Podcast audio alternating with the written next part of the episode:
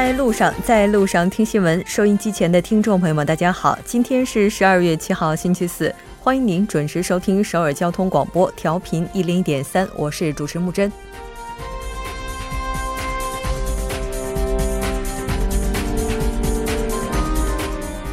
零星岛钓鱼船事故发生后的第四天，韩国海洋水产部部长出面向国民致歉，并表示，事故渔船在出航前遵守相关规则，填写了乘船人员信息，申报出航，并全员穿有救生衣。但由于渔船的安全隐患以及救援人员装备的迟迟不到位，而引发了人员伤亡。海洋水产部与海警将以此次事故为鉴，重新探讨强化钓鱼船管理制度，保障日益增加的钓鱼船使用者。我们也希望制度能够早日推进，悲剧不再重演。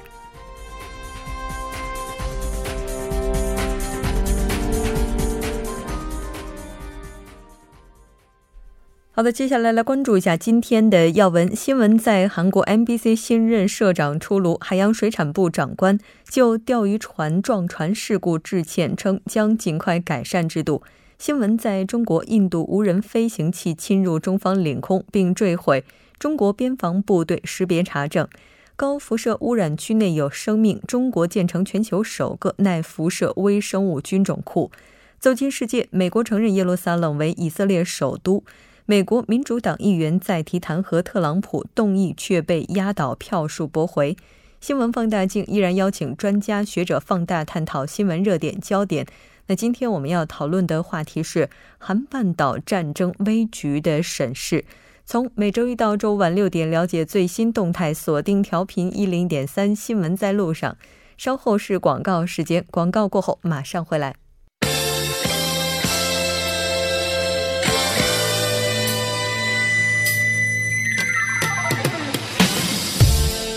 闻在韩国，带您快速了解当天主要的韩国资讯。接下来马上连线本台特邀记者申海燕，海燕你好，主播好，各位听众好，很高兴和海燕一起来了解今天来自韩国的消息。那 MBC 在经历了罢工、社长辞职之后，今天也是迎来了新任的社长。我们来看一条最新的速报。嗯，好的。那 MBC 的大股东韩国放送文化振兴会七号，也就是今天呢，召开了临时的理事会。呃，对三位这个 MBC 新任社长的候选人呢进行了最终面试，那最后决定呢将崔成浩 PD 呢任命为 MBC 的新任社长。那崔成浩 PD 呢曾经参加这个2012年要求公平报道的罢工，因此呢被 MBC 解雇。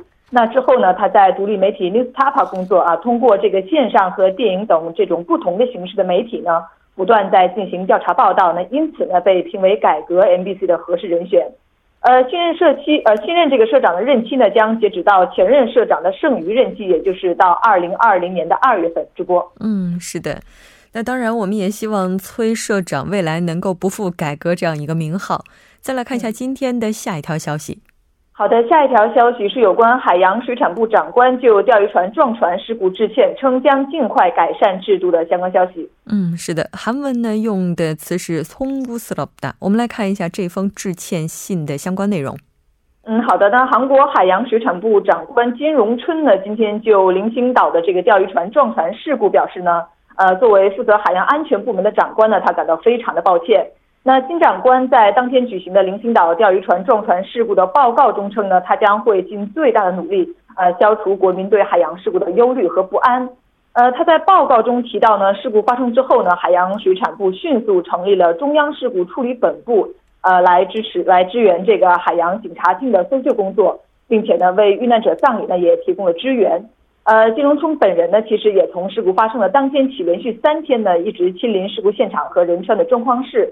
对这个搜救工作呢进行了督促啊，并且呢也前去慰问了遇难者家属和生还者。嗯，呃，他指出呢，经过这个调查呀，这次这个灵星岛钓鱼船的撞船事故中呢，其实所有人呢都遵守了填写成员人员名单，还有身着救生服以及进行出航申报等相关的规定和步骤。呃，但是仍然因为这个钓鱼船的相关安全标准的不够完善，呃，还有救助人员和装备延迟抵达现场等这些问题呢，也是造成了不小的人员伤亡。嗯。应该说，正是因为刚才您提到的这些漏漏洞以及延迟等等这样的一些原因，让人觉得非常的心痛。那就这个部分的话，我们来看一下海洋水产部的长官他做出了哪些承诺。呃，就这个问题呢，金荣春他承诺呢，海洋水产部和海洋警察厅呢将对这些问题进行仔细的分析，来制定一个改善的方案。那考虑到韩国的钓鱼船的这个年利用者呢，已经突破了三百四十万人次啊，并且呢每年都在急速的增长。那相关部门呢一定会全面加强相关问题的安全管理。那紧接着紧接着呢，他提出作为改善制度的一种方案呢，相关部门将会引入钓鱼船的专用船舶制度和安全管理标准。呃，他还表示呢，虽然政府为了预防海洋安全事故已经做出了很多的努力啊，但是仍然有很多部分呢需要完善。那政府呢也将牢记守护国民生命和安全的使命，来积极推进相关制度的改善方案。直播，嗯，是的，没错。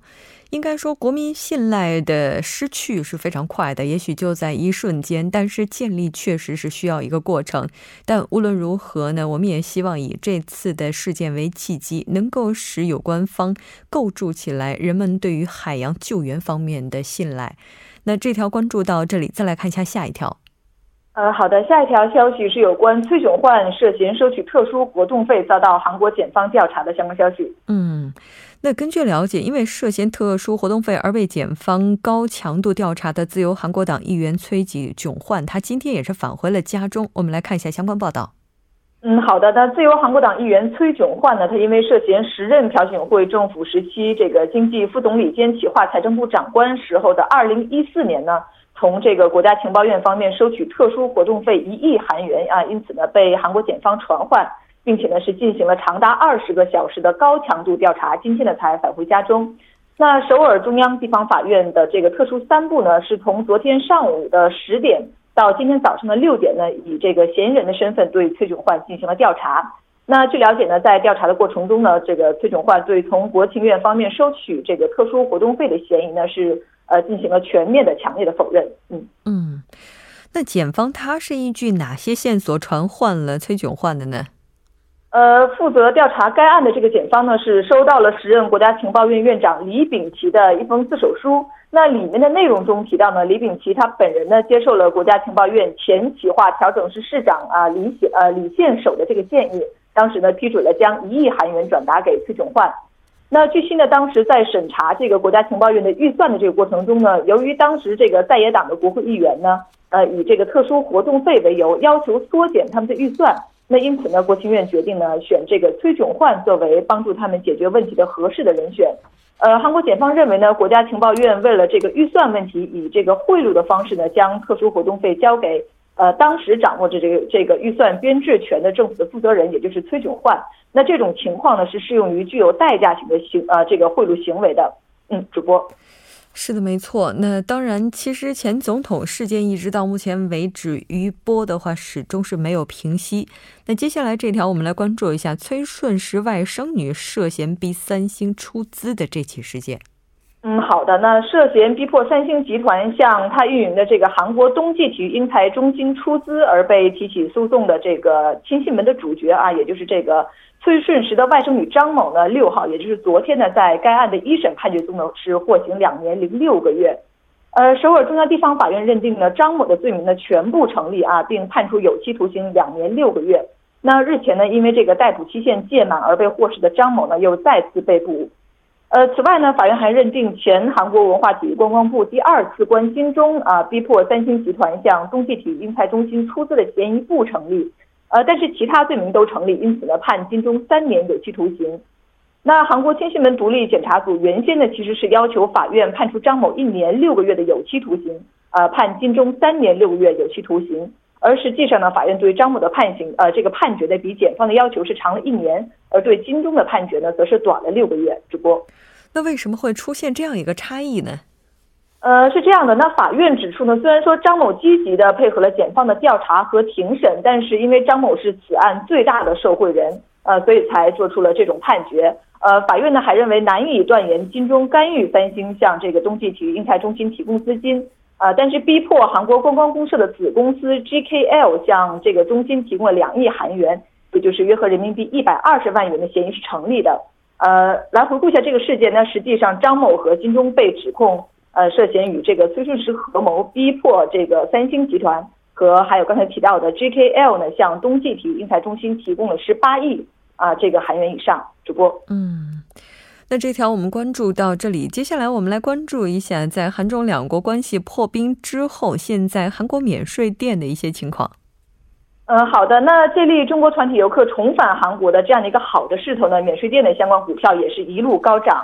呃，新世界与新罗酒店的股价呢，近两月上涨了百分之五十左右，几乎呢是恢复到了中韩两国关系遇冷前的二零一五年的这样的一个水平。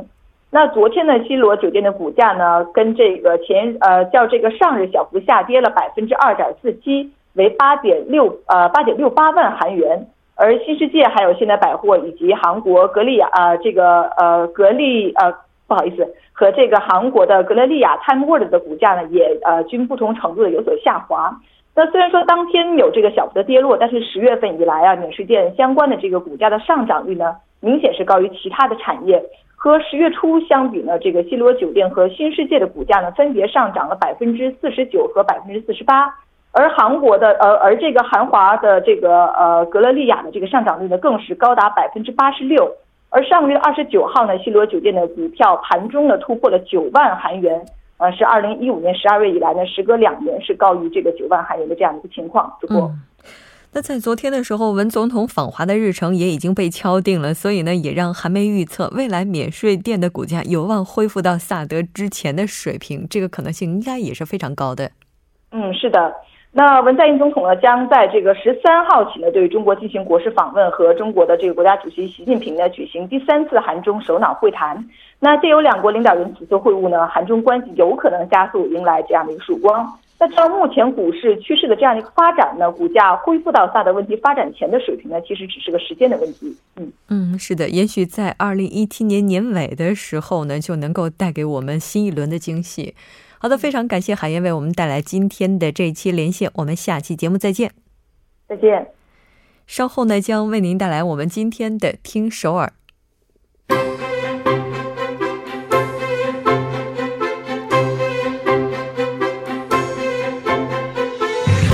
闻在路上，在路上听新闻。您的点赞，您的回馈，是对我们最大的鼓励与支持。参与节目，您可以发送短信到井号幺零幺三，每条短信会收取您五十韩元的通信费用。另外，您也可以登录 TBS 官网三 W 点 TBS 点 s o r 点 KR 给我们留言。当然，在 Instagram 搜索 TBS CNews 也可以参与互动。新闻在路上，期待您的参与。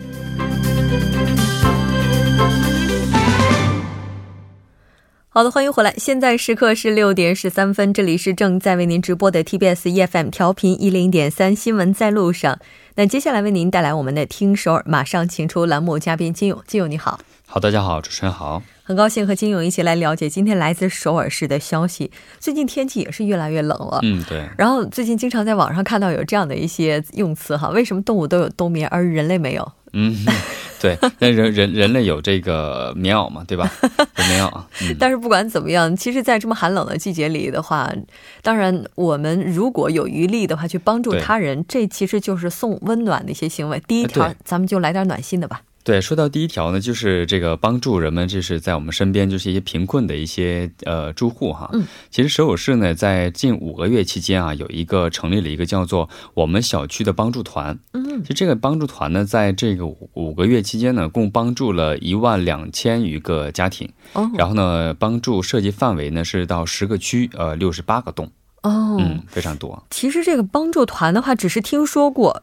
他们具体的去进行这样一些活动的场面的话，还倒真是看的比较少。当然和我们对他们的推广不够也是有关系的。所以今天咱们就来踏踏的做一下广告。对，我们来了解一下。好，这个帮助团呢，就是成员呢，一共是三十八名成员。然后呢，他会定期访问比较贫困的这个邻居的一些家庭，然后呢，提供一些所需要的一些帮助。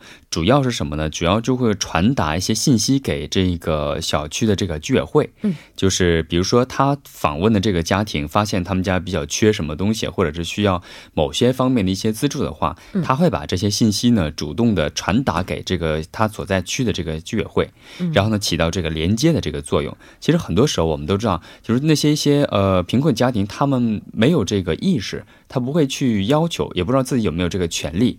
还有就是我们说这个福利的这个死角，对不对？他们不知道自己会不会在这个受帮助的这个范围内，在这些这些这个帮助团的成员的帮助下呢，然后给这个小区之后呢，他会定期的访问。然后呢，近期的去看看有没有解决。据了解呢，在这段期间，一共访问的是一万两千六十三户，嗯，非常多哈。然后呢，访问的次数呢，达到了三万七千次。然后同时呢，还会有一些什么电话沟通啊、电话慰问等等，一共是三万三千余通电话。然后呢，首尔市表示呢，呃，这个效果现在目前来说还比较不错。嗯，然后呢，对，根据在根据这个市民们的反馈之后，计划呢扩大这个服务范围。嗯，目前呢，刚才介绍是有十个区，六十八个洞。嗯，然后呢，呃，打算将扩大的话呢，到六十八个洞。嗯，原来是呃八十六个洞啊，八十六个洞。然后呢，同时呢，增加这个帮助的一些成员到四百三十名。嗯嗯，这叫什么名字来着？我们小区，我们小区帮助团，韩文是什么？嗯，우리동네도미 啊，对，这样。大家可以在网上找一下，说不定在自己小区里就能会找到组织了，是吧？对，而且这个我觉得在冬天的时候有这样的团，我觉得比较多。还有就是一些个人、一些明星们发起的一些慈善运动，比如说这个煤炭的一些啊赠送啊，送煤球，哎，送煤球，嗯，送棉被，对，是这样。啊。但是我们希望这些活动能更具有持续性一些，这个帮助可能就会更有效一些了。嗯。那接下来我们再来看一下下一条消息吧。这一条是娱乐活动啊，对娱乐活动这条消息也是我觉得跟这个人文和现在这个韩国社会发展一些反映现社会问题的一个有关。嗯，就是什么呢？将在十号和十四号两天呢，在中路和宏大的附近这个电影院上映一个以青年与老人为主题的一个影片。嗯嗯，这个影片内容很很有意思啊。就是十号的时候呢，是专门上映的是以生活在首尔市的六十岁老人的生活内容为主的，一共是。二十部，然后呢，十四号的时候呢，上映的是以青少年这个为问题的青少年问题，就是青年问题呃为主题的一个制作的一个小短片的故事，或者是动画片，或者是一纪录片。嗯，然后它具体的地点呢，我觉得大家可以去看一看啊，比如说十号那天是以老人为主的主题，是下午两点到晚上六点钟，在中路三街的独立空间，嗯，它会有专门的放映的一些呃一些地区哈。十四号是对，就是青年了。十四号是以青年为主的那个主题是下午的一点到晚上的六点钟五个小时，然后呢，宏大入口站附近的有一个 CGV 啊二馆，它是免费的，这两个都是免费的。嗯嗯，然后这些视频的话，它制作都是专业的一些人士在做吗？不是这样的，这次呢，专业的人士没有参加，是专门的一些市民们踊跃参与的制作的视频。我觉得，呃，比起专业人啊，我觉得市民们制作的这个可能更贴。那更那什么，真实接地气啊，更真实一点。啊，对，可能这些专业的影片的话，从剪辑啊，从这个构图啊、脚本啊等等这方面来看的话，更具有这种观赏性价值。但是从内容上来看的话，我们也能够了解到现在市民们都在想一些什么。从不同的角度看一看，而且呢，这次呢是市政府给予很多的一些支援的。今天是七号，十四号的话是下周四。嗯，反映青年问题，在宏大地区。十号呢是下午两点到六点，中路三街的独立空间。我们这广告已经做好几遍了。对，希望大家都能够多多的参与进来。对，我觉得就这样的东西啊，我觉得市民们多多的参与啊，参与进来，人们才会有继续做下去的动力。是这些问题不得到反映，有有的人去会努力去做，但是没有人去回应的话，我觉得他们的热情也会减低。我觉得还有一个就是大家多去鼓励这些制作者的话，说不定在这些年轻人当中就会出现未来的一些导演呢。导演对，是吧？也是有可能的。对，那我们再来看一下下一条消息。好，下一条消息的是，是韩国国内首个零能源公共设施首尔能源梦想中心开馆五周年的研讨会呢，即将举办。嗯，它是在八号，也就是明天啊。嗯，明天下午一点钟，在马浦区上岩洞首尔能源梦想中心多功。能的大厅开展一个呃零能源建筑设计系统技术展望以及呃现状的一些研讨会。嗯，主要呢分享在这五年期间呢取得一些成果。什么叫零能源建筑啊？零能源建筑，其实从表面意义上，我们可以感觉到，就是它这个建筑是零消耗能能源的一个建筑。嗯，其实这个是达呃一个梦想哈，就是一个想法、理想的一个目目标。它其实是用一个现代一些科技啊，一些新能源，在这个建筑的外表，呃，涂上了一些一些新能源的材料。来减少这个在冬天的时候，比如说我们里面在烧这个地暖，但是在因为墙体很薄或者是通风等问题，它再加暖，外面都会一些减少这个热量，嗯，所以呢，它可能是减少了这个呃能源的一些散呃流失，嗯嗯，所以我觉得这是一个新新能源啊，而且呢，在这个研讨会上呢，除了这个以外呢，还会有这个相关领域的技术人员然后分享，就是呃一些在建筑啊或者一些设备啊一些新能源的用运运用上啊等这些方面的一些最新动态，嗯，我觉得对这个新能源有关呃有兴趣的朋友，我觉得可以去参加一下。明天下午一点钟。是的，我记得之前有一位建筑学者曾经说过，最耗能的就是现代建筑，因为都是玻璃制成的。嗯，对，它是属于夏天热冬天冷，完全不具有时效性以及效率性哈。当然，也希望更多的人能够参与关注，然后让我们现代的建筑能够更加节能。节能好了，非常感谢金勇带来今天的这期听手，我们下期再见。好，再见。稍后来关注一下这一时段的路况、交通以及天气信息。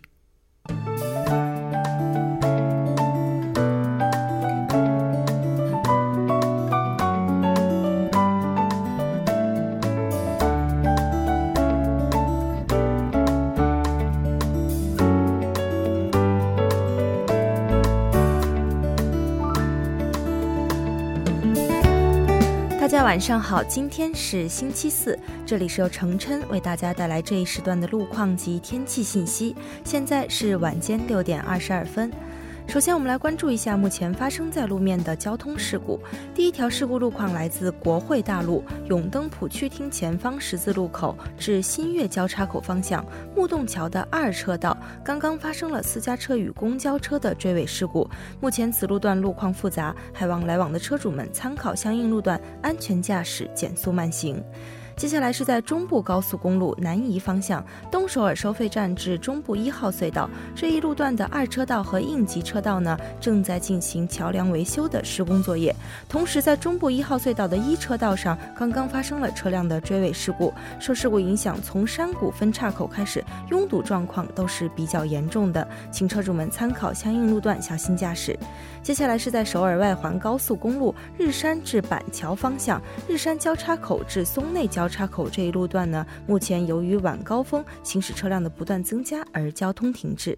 好的，来关注一下天天气。今天呢，进入了大雪的节气，伴随着明显回暖的气温，今天的天气非常的温润，但温暖的感觉并并不会持续的很久。明天新一股冷空气将抵达韩国，局部地区将会出现六到八度的降温。首尔市未来二十四小时的天气预报是这样的：今天夜间至明天凌晨晴，最低气温零下七度；明天白天晴转多云，最高气温零度。好的，以上就是这一时段的天气与路况信息，我们稍后再见。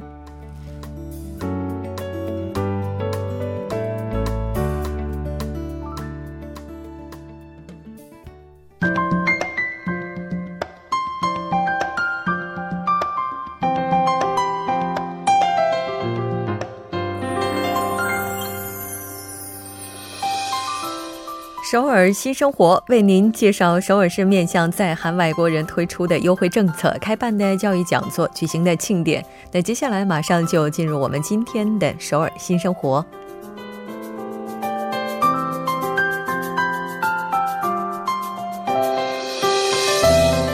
来看一下今天的第一条消息。为了庆祝圣诞节的到来，首尔市希望在韩的外国人能够通过参加名为。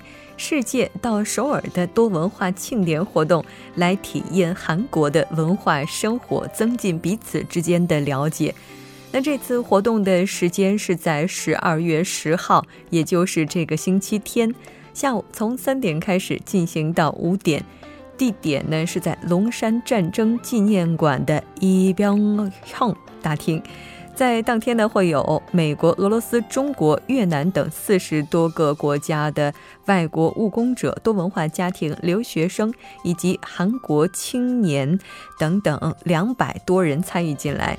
那来到这次活动现场的朋友们，可以通过演讲、音乐剧等等这样的一些演出来感受现场的氛围。同时，在现场呢，也可以聊一聊不同国家的故事，当然也会有和不同国家文化相关的脱口秀表演。在活动的现场也有幸运抽奖活动等等。如果您希望了解更加详细的信息，可以拨打电话零幺零五二九五二四八五零幺零五二九五二四八五。那这部电话您可以进行具体的咨询。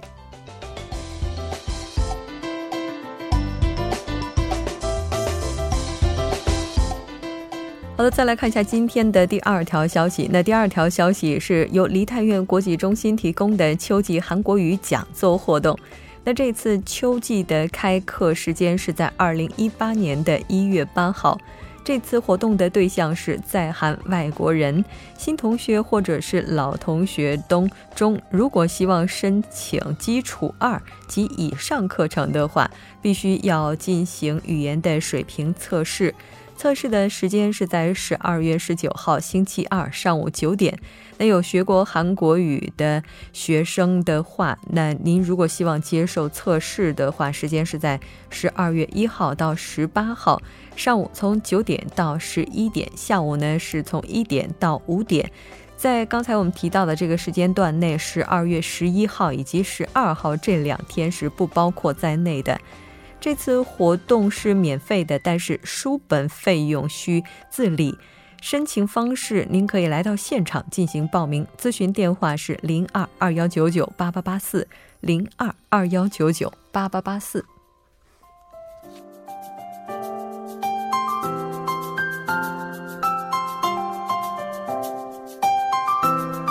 好的，再来关注一下今天的最后一条消息。那最后一条消息是由梨泰院国际中心组织的韩国书法课堂，时间是十二月十四号星期四，从下午两点进行到四点，地点是在梨泰院国际中心。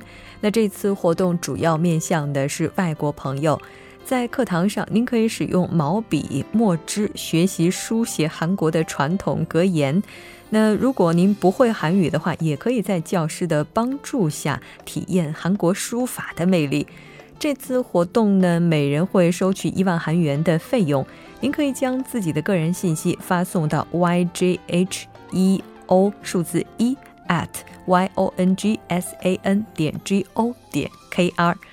那好的，以上就是我们今天首尔新生活的全部内容。那我们第一部到这里就结束了，稍后第二部节目当中再见。